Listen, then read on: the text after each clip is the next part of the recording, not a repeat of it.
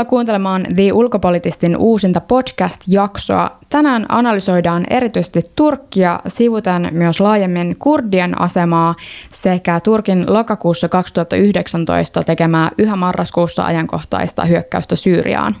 Mun nimi on Annastiina Haapasaari ja studiossa vieraina tänään on kaksi The Ulkopolitistin omaa asiantuntijaa lähi ja Afrikan toimituksesta, Milja Rämö ja Sanna Raita-Aho. Tervetuloa. Kiitos. Kiitti. Sanna työskentelet toimittajana parhaillaan STTlle ja aikaisemmin muun muassa useamman vuoden ajan Ylellä tosiaan ihan Turkista käsin tuolloin. Sen lisäksi olet tehnyt freelance-toimittajan hommia Libanonissa ja Egyptissä ja sulla on myös rauhan ja konfliktin tutkimuksen maisteritutkinto Tampereen yliopistosta. Kyllä, pitää paikkansa.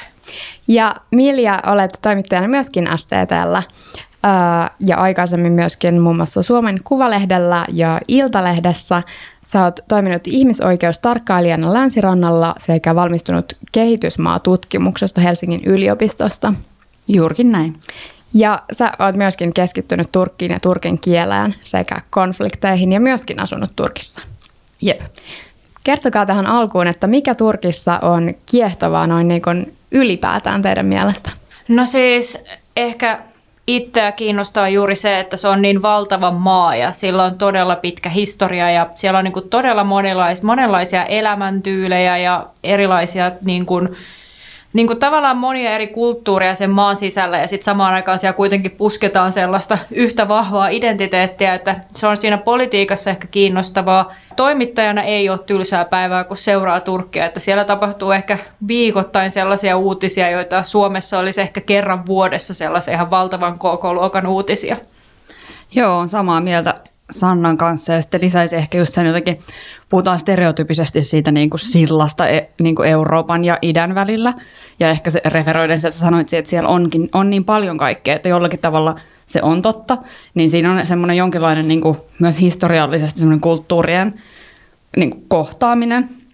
Ja sitten toisaalta jos miettii sitä niin kuin, niin kuin historiallisesti, niin Turkki on ollut kuitenkin tosi niin kuin Osmanin imperiumin aikana tosi iso ja merkittävä toimija, ehkä merkityksellisempi kuin mitä se on ollut tämän viimeisen vuosisadan aikana. Että sekin on kiinnostavaa sit seurata, miten se on vaikuttanut sit tämän päivän Turkkiin. Semmoinen jotenkin se, että kun menettää sen merkittävän aseman. Ja tosiaan Turkissa siis tapahtuu paljon sekä hyvässä että pahassa ja turkiksi on semmoinen sanonta kuin purasi Tyrkiä, mikä tarkoittaa, että tämä on Turkkia. Sillä usein kuitataan se, että siellä tapahtuu välillä vähän hullunkurisiakin asioita, että se on turkkilaisten semmoinen itseironinen tapa käsitellä sitä asiaa. Mennään sitten analysoimaan enemmän vielä sitä Turkin poliittista ilmapiiriä nyt ja sisä- ja ulkopolitiikkaa. Millainen on Erdoganin Turkki? Minkälaiset kannattajaluvut on Erdoganilla ja mitä se kertoo niin kuin siitä, että mitä, mitä turkkilaiset haluaa? Kertooko se?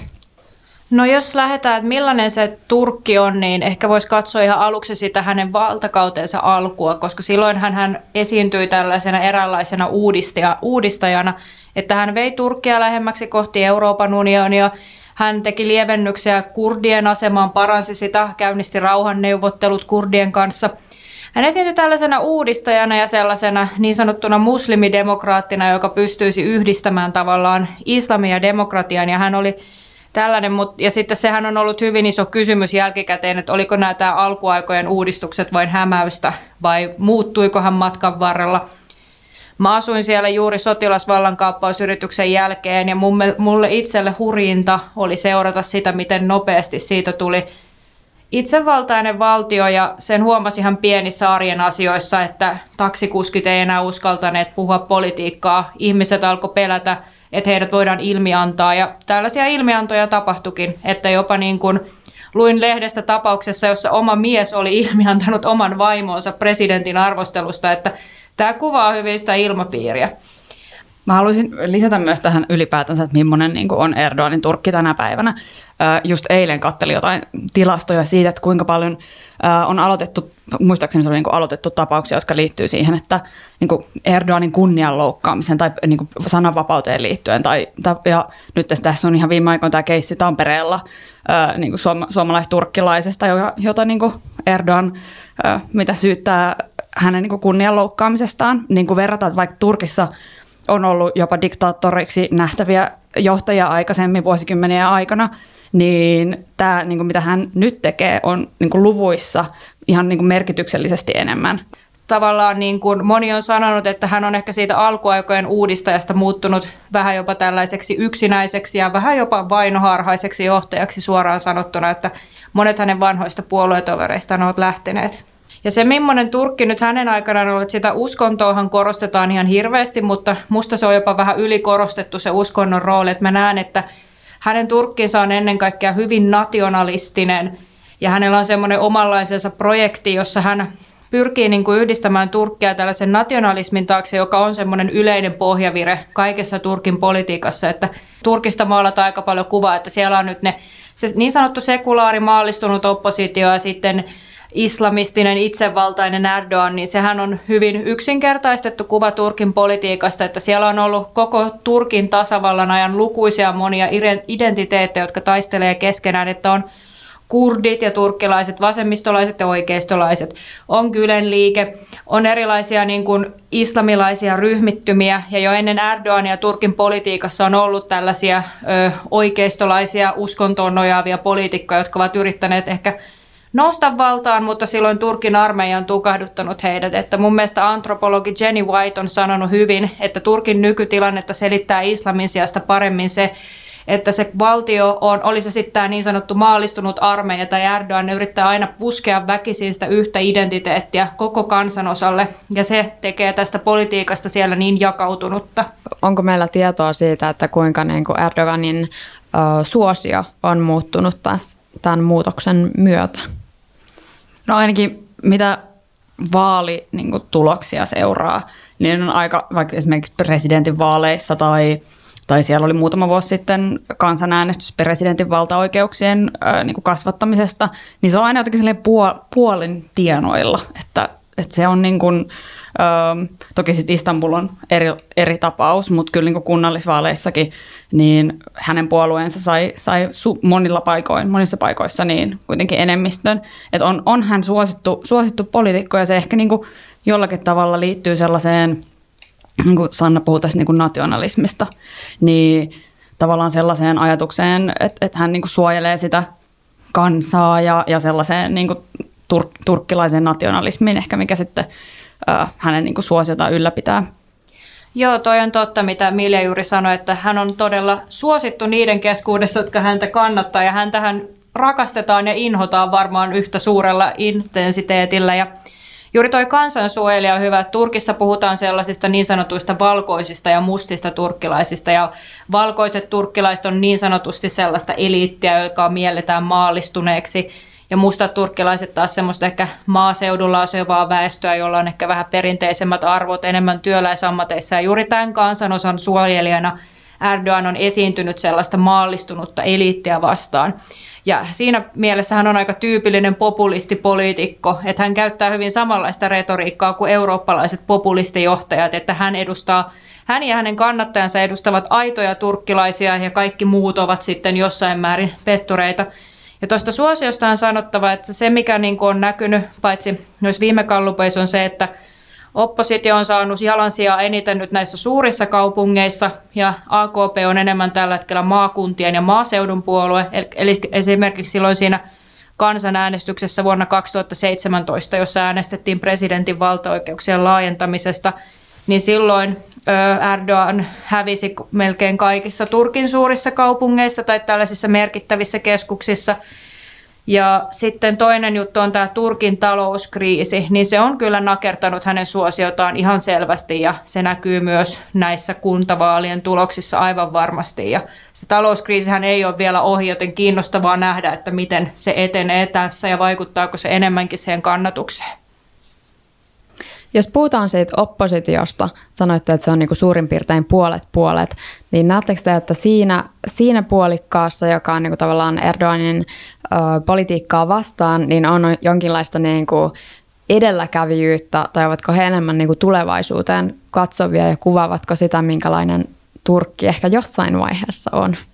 No siis tota, jos puhutaan tästä suurimmasta oppositiopuolueesta eli CHPstä, niin tota, sitä, sehän oli monta vuosikymmentä kaikkea muuta kuin eteenpäin katsova puolue. Et se nähtiin Turkissakin vähän sellaisena tavallaan modernisaation puolesta puhujana, mutta silti sillä oli aika tunkkanen imago ja sitä ei pidetty todellakaan minään uudistajana. Sitten tuli tämä kurdien HDP, joka onnistui saamaan ääniä juuri sitä kautta, että he puhuivat myös esimerkiksi seksuaalivähemmistöjen puolesta, naisten oikeuksien puolesta.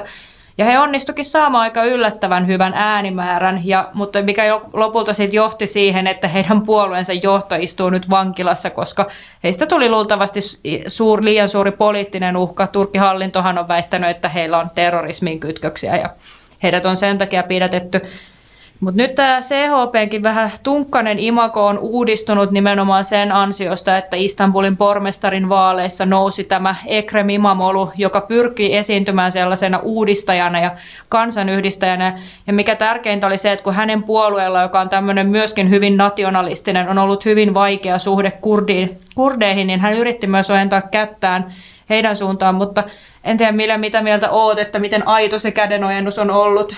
No ehkä se just taas liittyy siihen, että tavallaan kun että nationalismilla saadaan niin kuin kaikki, kaikki tulemaan yhteen ja erityisesti niin kuin, nyt kun alkoi tämä hyökkäys sinne Syyriaan, niin tämä samainen puolue meni myös yhtä lailla tämän niin kuin hyökkäyksen taakse mikä ehkä sitten taas näyttää sen, että onko se tavallaan, okei, okay, voi olla kädenojennuksia ja niin edelleen, mutta se semmoinen kurdiviha tai, öö, no mun mielestä voi sanoa kurdiviha on aika silleen niin kuin syvällä. Ja se, sitä, jotta sitä niin kuin voitaisiin ratkoa, niin tarvitaan niin kuin sellaisia oikeita reformeja ja oikeita, ei sellaista niin kuin tyyli olemme veljiä ja ollaan yhdessä ja ihanaa, vaan semmoisia, niin että oikeasti pitäisi voida kyse, niin kuin, kyseenalaistaa niitä rakenteita, ky, niin, puhua siitä historiasta, johon kuuluu paljon sortoa, sitä, että niin kuin, kurdin kieltä ei ole saanut puhua ö, virallisesti ö, kaduilla ja saa, niin saa voinut tulla hakatuksi tai niin edelleen, kun lähtee ihan tämmöisistä jutuista, niin että en tiedä, oliko se kädenojennus kauhean aito, jos ei pystytä niin kuin, sit myös osot, niin kuin, käsittelemään ö, aika syvällä olevia niin kuin ongelmia ja haavoja myös niin molemmin puolin. No jos, jos lyhyesti voisitte kertoa, että mihin niin kuin perustuen sitten ö, tätä kurdivihaa on, miksi, miksi? No se on lähtenyt siis ihan ö, tasavallan aloittamisesta. Mä just tajusin, että tuleeko tässä nyt ensi vuonna sata vuotta tasavallan perustamisesta. Pian tulee. Joo, juurikin näin. Niin se se tota, tulee ihan, ihan niin kuin siitä, että silloin kun Osmanien imperiumi hajosi ja käytiin, Turkissa käytiin sotia ja sitten tämän CHP-puolueen perustaja Atatürk, hän perustui niin kemalismille, perustui se koko valtioajatus. Ja siinä, siinä nimenomaan, en mä tiedä, onko se ehkä liittynyt just semmoiseen uhkaan siitä, että valtio niin pitää, pitää jonkinlaisena niin kuin olla, ole, että sen pitää pysy, pystyä voida olla olemassa, niin kuitenkin sitä valtiota on äh, tavallaan perustettu tämmöisen niin kuin etnisyyden pohjalle, turkkilaisuuden pohjalle. Ja silloin niin kuin on jotenkin koettu, että silloin kun ollaan koko, kaikki on turkkilaisia, puhuu turkkia ja tyyli sunnimuslimeja, niin tota, mutta kuitenkin siinä rajoissa, että harjoittavat sitä uskontoa niin kuin, tota, kodeissaan, ei ehkä niinkään julkisesti, niin se on niin kuin, luonut semmoisen identiteetin ehkä niin kuin tavallaan jonkinnäköisenä suojelukeinona myös, että jolla, jolla voidaan pysyä niin kuin elossa. Mutta tavallaan sitten se, jos puhutaan ää, niin kurdeista, niin heidät on tavallaan toivottu, että he niin sopis myös tähän identiteettiin, joka sitten tavallaan haastaa sen niin koko, jollakin tavalla sen koko, minkä, millä se koko valtio on perustettu ajatukselle niin turkkilaisuudesta. Tämä on turkkilainen valtio, jossa puhutaan turkin kieltä. Tosiaan se on hyvin vaikea kysymys ja siis mä huomasin silloin, kun tämä Syyrian hyökkäys alkoi, niin monet mun niin sanotusti hyvin tiedostavatkin turkkilaiset ystävät kävi tästä aika kiivasta keskustelua, että onko turkkilaisissa kouluissa jotenkin syvään rakennettu tällainen vihamielisyys vaikka kurdeja kohtaa opetuksessa. Ja sitä keskustelua oli kiinnostava seurata, koska osa oli sitä mieltä, että on, ja sitten osa oli taas sitä mieltä, että niin kuin ei ole, koska kurdeja ei jotenkin olla edes, tai heidän olemassaoloaan ei ole erikseen noteerattu, ja siinä ehkä tiivistyy se ongelma, että Turkin kurdikysymys siinä mielessä, että sä saat olla kurdi, kunhan sä et tee siitä itsellesi identiteettiä. Siirrytään sitten vähän tämän Syyrian operaation, tarkastellaan sitä. Mainitsitte aikaisemmin, että on jo kymmenen vuotta kestänyt tämä sota. Mistä sitten oli kyse tässä lokakuun hyökkäyksessä? No mä itse näen, että tavallaan se ei tullut yllätyksenä, jos olet seurannut Turkin politiikkaa, että presidentti Erdogan on jo hyvin pitkään ilmaissut, että heitä ärsyttää se kurdialue siellä heidän Turkin vastaisella rajallaan. Ja tota, ja seitä on pitkään ärsyttänyt se Yhdysvaltain päätös aseistaa niitä kurdijoukkoja. Ja mä näen, että tässä on nyt ehkä toisaalta myös tämä Yhdysvaltain hyvin vaikean poliittisen yhtälön romahdus, että he alkoivat avustaa näitä kurdisissa ja silloin osana ISISin vastaista niin kuin operaatiota ja sehän olikin hyvin menestyksekäs.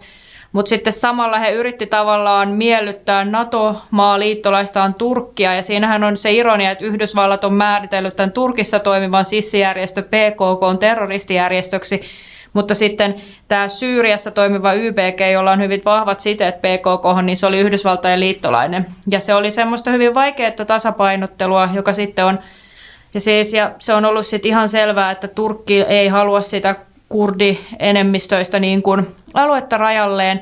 Ja he ovat niin kuin uhonneet tällä hyökkäyksellä ja nyt mä käsitin, kun Donald Trumpin valtakausi antoi hyvän mahdollisuuden tälle asialle, niin se sitten käytettiin. Mutta se on sitten eri asia, että miten aito uhka tämä YPG olisi ollut Turkille. Että toki heillä on näitä perusteltuja huolia näistä historiallisista syistä johtuen yhteyksistä PKK, mutta sitten samalla ei, ei YPG ole viime vuosina mitenkään uhannut Turkkia suorilla iskuilla tai mitään sellaista ainakaan mun tietojeni mukaan. Voisin lisätä myös sen, että, että se oli myös ehkä, kun Turkki käytä on talouskriisissä, joka niin kuin näkyy Turkissa ihmisten arjessa asiat on, niin kuin, hinnat on kasvanut ihan älyttömästi. Öö, tavallaan kun tässä olin Turkissa, niin puolisoni tuttava sanoi, että, että ennen niin kuin, Turkissa selvisi, jos oli rikas, että, pystyi, niin kuin, että silloin elämänlaatu oli hyvä, mutta jos tänä päivän Turkissa on rikas, ainakin hänen mukaansa, niin ei se silti tarkoita, että elämänlaatu on hyvä. Siellä niin kuin, se talous tosi niin, puhututtaa ihmisiä, niin kuin, siis niin kuin ihan vaipat maksaa silleen, ihan järjettömiä määriä. Eli se niin kuin, tavallaan se isku oli myös jos unohdetaan tämä niin kurdi, kurdikysymys, mutta myös semmoinen, niin kuin, että kansaa saadaan tämän yhteisen vihollisen, ää, niin kuin, yhteistä vihollista vastaan. Ehkä, en tiedä, onko ihmiset unohtaneet talouskysymykset tai niin edelleen, mutta ehkä, ehkä ainakin se semmoinen mm, siellä kytevä tyytymättömyys, niin pystyttiin ainakin hetkellisesti sammuttamaan – Kyllä, ja kyllähän se niin on ollut, että Turkin hallinto on hakenut viime vuosina vihollisia sieltä sun täältä, että, että, ja uusia, ja sitten siinä on vaan se ongelma, että nyt esimerkiksi gylenistit vihollisina ei ole ehkä enää niin tehokas kuin ne oli vaikka vuonna 2016, että kyllä tuossa on varmasti myös sisäpoliittisia syitä taustalla, että toisaalta se ihan oikein pitkäaikainen maali, mikä heillä on ollut, eli se, että, Turk, että siihen rajalle ei syntyisi kurdialuetta, mutta varmasti ajoitus liittyy myös osittain tähän, mitä sanoit, että Eli yhteisiä vihollisia ulkopuolelta hakemalla saadaan sisäistä suosiota. Eikö se aika monen itsevaltian resepti tässä maailman historiassa ole ollut? Tai sitten sisäisiä vihollisia? Ja sitten puhutaan vähän suurvaltojen USA ja Venäjän sotkeutumisesta tähän tilanteeseen, niin oliko se niin kuin Trumpilta tämmöinen aivopieru, että hän veti joukot sieltä ja sitten seuraavana päivänä niin kuin jo katui sitä julkisesti? Tota, no mä en, mä en Trumpin ajatusmaailmaan pääse sisälle, enkä varmaan ole ainoa tämä maailman ihminen, mutta mä oon kyllä käsittänyt, että ei hän ole sitä niinkään katunut, että hän sai siitä hirveän arvosteluryöpyn, mutta hän on pikemminkin kyllä puolustelusta päätöstään, että kyllä hän on pitänyt hirveästi kiinni siitä linjastaan, että Yhdysvaltojen pitää vetäytyä sieltä pois. Ja he ei saa olla enää osa näissä lähi konflikteissa. Ja sehän, sitähän hän kyllä lupaili silloin, kun tuli valtaan, että hän vetää Yhdysvaltoja pois. Että sinällään tämä on tietynlaista jatkumoa ja, niin kuin, et, ja silleen looginen päätös niin kuin häneltä. Ja sitten jos miettii sitä niin kuin katumista tai muuta, että et, et kyllähän niin kuin hän myös esimerkiksi, niin kuin Sanna sanoi, niin on silleen EU ja Yhdysvallat näkee PKK terroristijärjestönä, joka on jonkinlainen poliittinen voitto Turkille, että, että tämä status sille järjestölle tai puolueelle on saatu. Mutta siis myös se, että mun mielestä Trump twiittasi jossain vaiheessa, että, että PKK on pahempi terroristijärjestö kuin ISIS, joka äh, toki siis ei ole ehkä mielekästä verrata eri järjestöjen iskuja, terroristijärjestöjen iskuja, mutta tota, silti se oli mun mielestä niin kiinnostava tämmöinen anekdootti tähän keskusteluun, että ei ainakaan kauheasti sellaista niin epäluuloa tai katumusta näkynyt tämmöisillä twiiteillä. Eli voidaan nähdä niin, että Trump ei ole katunut tätä, mutta hän on niin kuin pakko silti tuomita Turkin toimi tässä tilanteessa.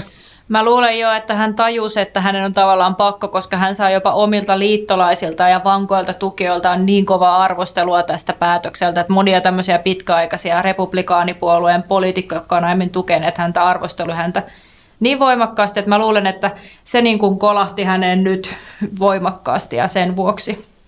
Ja sitten toki en mä tiedä, kuinka tiedossa hänellä oli sitten tämä niin ISIS-keskustelu ja tavallaan silloin hyökkäyksen aikana ne alussa ne huolet tavallaan siitä, että mitä tapahtuu näille kaikille vangeille ja leireille, jotka on niillä, niin kuin niistä, jotka on kuuluneet ISISiin niin, ja ne leireille, jotka siis on siellä Syyrian kurdialueella. Entäs sitten Venäjä? Onko Venäjä liittoutunut enempi Turkin kanssa? No mä näen, että se on lähinnä sellainen jonkinlainen Venäjä ja Turkin suhteen, niillä on, niihin on mahtunut monenlaista käännettä vuosikymmenten aikana, niin Mä näen, että se on nyt tällä hetkellä tämmöinen toimiva liittolaissuhde, koska molemmilla on länsimaiden kanssa tällä hetkellä vaikea suhde. Venäjä luultavasti nauttii suuresti saadessaan ärsyttää länsimaita myymällä esimerkiksi näitä hävittäjiä Turkille. Siinä on kaksi tällaista hyvin vahvaa johtajaa, jotka pitää siitä, että he voivat sopia asioista keskenään ilman, että siellä on vaikka länsimaita puhumassa ihmisoikeuksista tai muista tällaisista ikävistä asioista, että he saavat sopia keskenään, niin Mä näen, ja sitten tässä on varmaan se, että Turkin tavoitteet Syyriassa on muuttunut tämän sodan aikana, että silloin ihan sisällissodan alussa Turkkihan tavoitteli sitä, että esimerkiksi Egyptissä ja Syyriassa olisi arabikevään myötä noussut tällaisia AKPlle läheisiä hengenheimolaisia poliittista islamia ajavia ryhmiä, mutta nyt kun Syyrian sota onkin pitkittynyt, niin mä luulen, että tästä on tullut enemmän Turkille kriisihallinta, että he ei enää niinkään tavoittele sitä välttämättä vallanvaihtumista, vaan sitä, että se kurdialue ei nyt ainakaan siihen rajalle syntyisi. Ja mä luulen, että nyt he ovat voineet sen takia liittoutua Bashar al-Assadia tukevan Venäjän kanssa ja tehdä juuri tällaisen diilin, mikä nyt on syntynyt, että siellä on nyt Venäjä ja Syyrian joukot siellä rajalla ja he tavallaan sitten pitää kurdeja niin sanotusti kurissa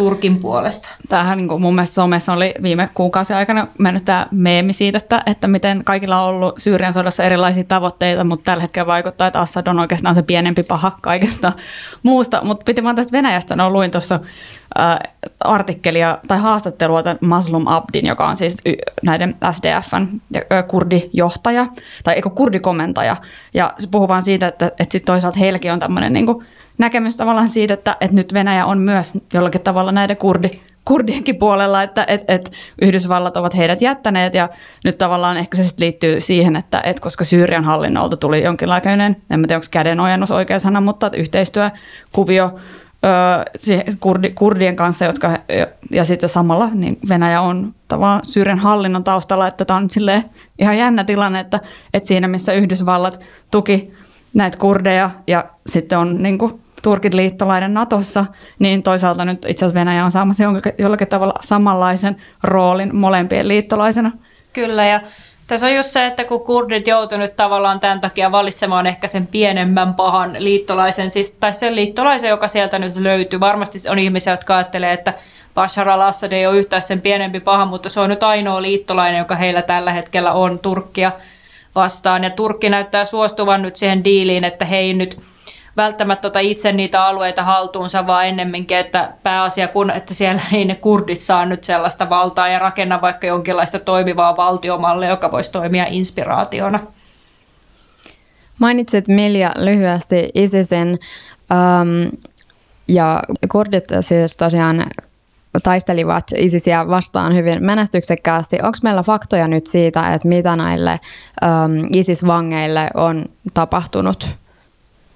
Mä itse sen tiedä. Mä tiedän vaan siis sen, että, että Turkki on tällä hetkellä puhuu heidän niin kuin palauttamisestaan lähtömaihin. Mutta Joo, mäkin on ihan mediatietojen varassa, mutta juuri viime viikolla tuli uutinen, että sieltä oli ainakin kaksi hollantilaisnaista päässyt pakenemaan ja he olivat kävelleet ihan Turkin, Ankara, Hollannin suurlähetystöön Ankarassa ja anoneet sieltä matkustusasiakirjoja.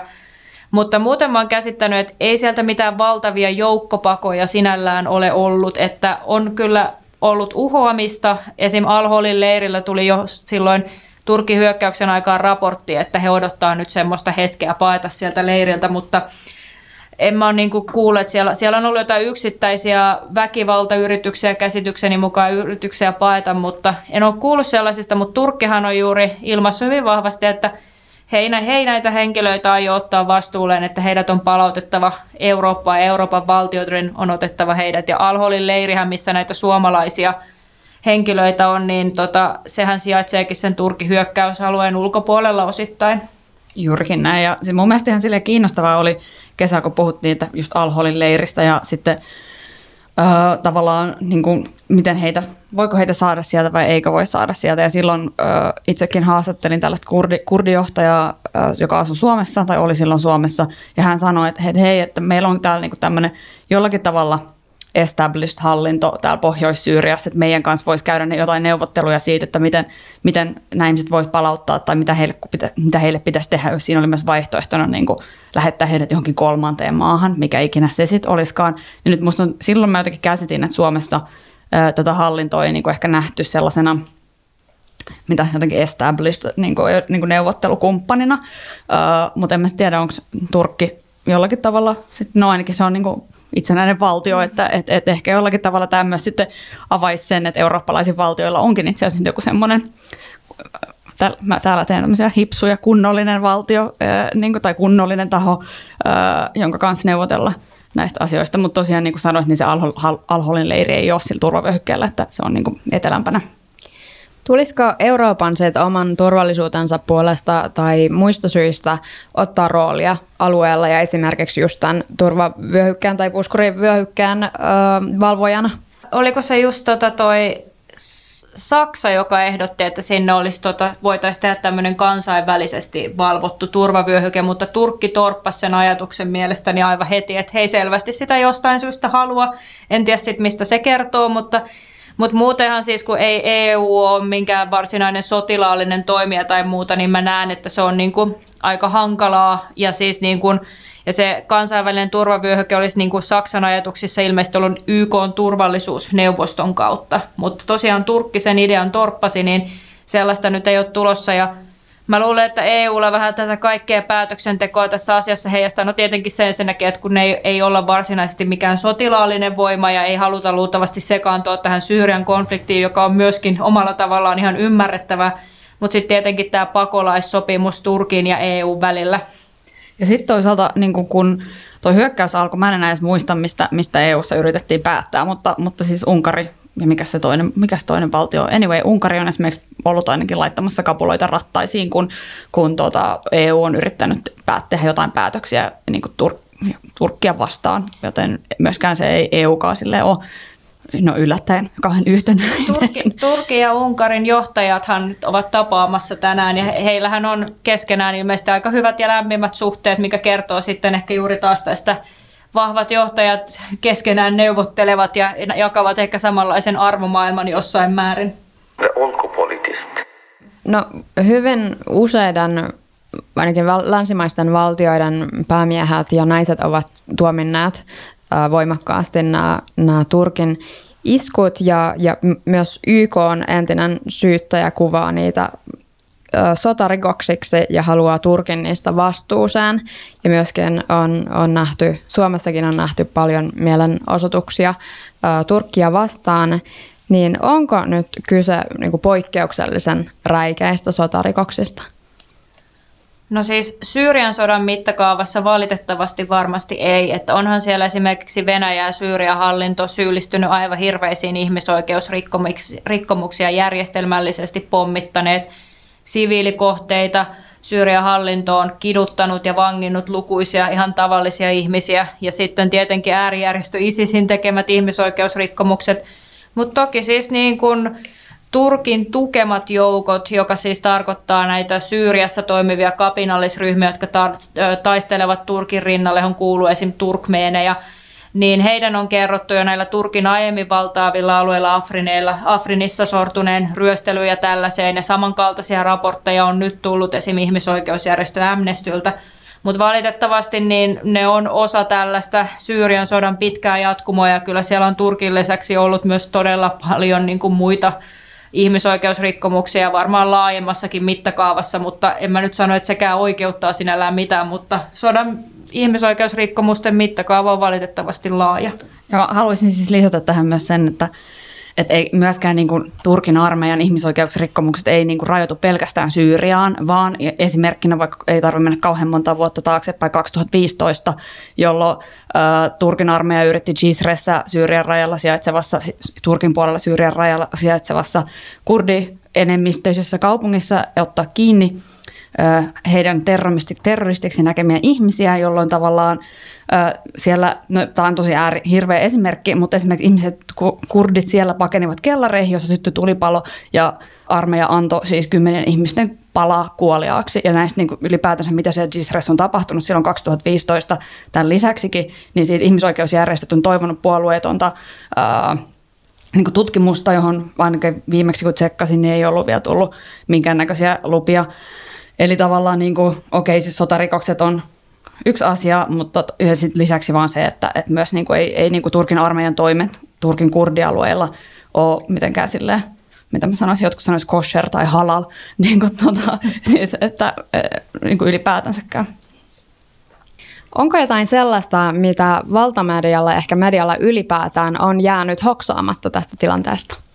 No mä ainakin haluaisin sanoa sen, että on tosi ongelmallista, että tätä koko Syyrian, Syyrian hyökkäystä käsiteltiin myös niin kuin sitä kautta, että voi ei, että nyt tulee turvapaikanhakijoita. Että se on niin kuin, no se myös mun mielestä vähättelee niin kuin ylipäätänsä konflikteja maailmassa, että kiinnostaako meitä vain konfliktit, jotka ovat lähellä, koska sieltä voi tulla joku tyyppi Eurooppaan, kun sitten taas on konflikteja, jotka on kauempana, jotka, josta on pienempi mahdollisuus ihmisillä tulla Eurooppaan ja ylipäätänsä, että se konflikti itsessään ja ihmistragediat niin kuin ovat sin, jo sinänsä kiinnostavia ja arvokkaita, eikä vaan pelkästään niin kuin uhkakuvien kautta niin kuin jostain niin kuin turvapaikanhakijoista, jotka nyt välttämättä ylipäätänsä ei monissa tapauksissa edes ole minkäänlainen uhka.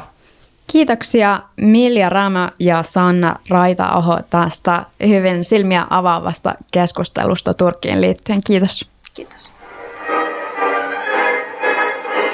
The. Minä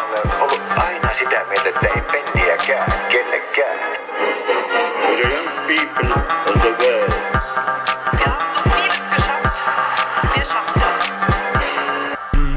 China.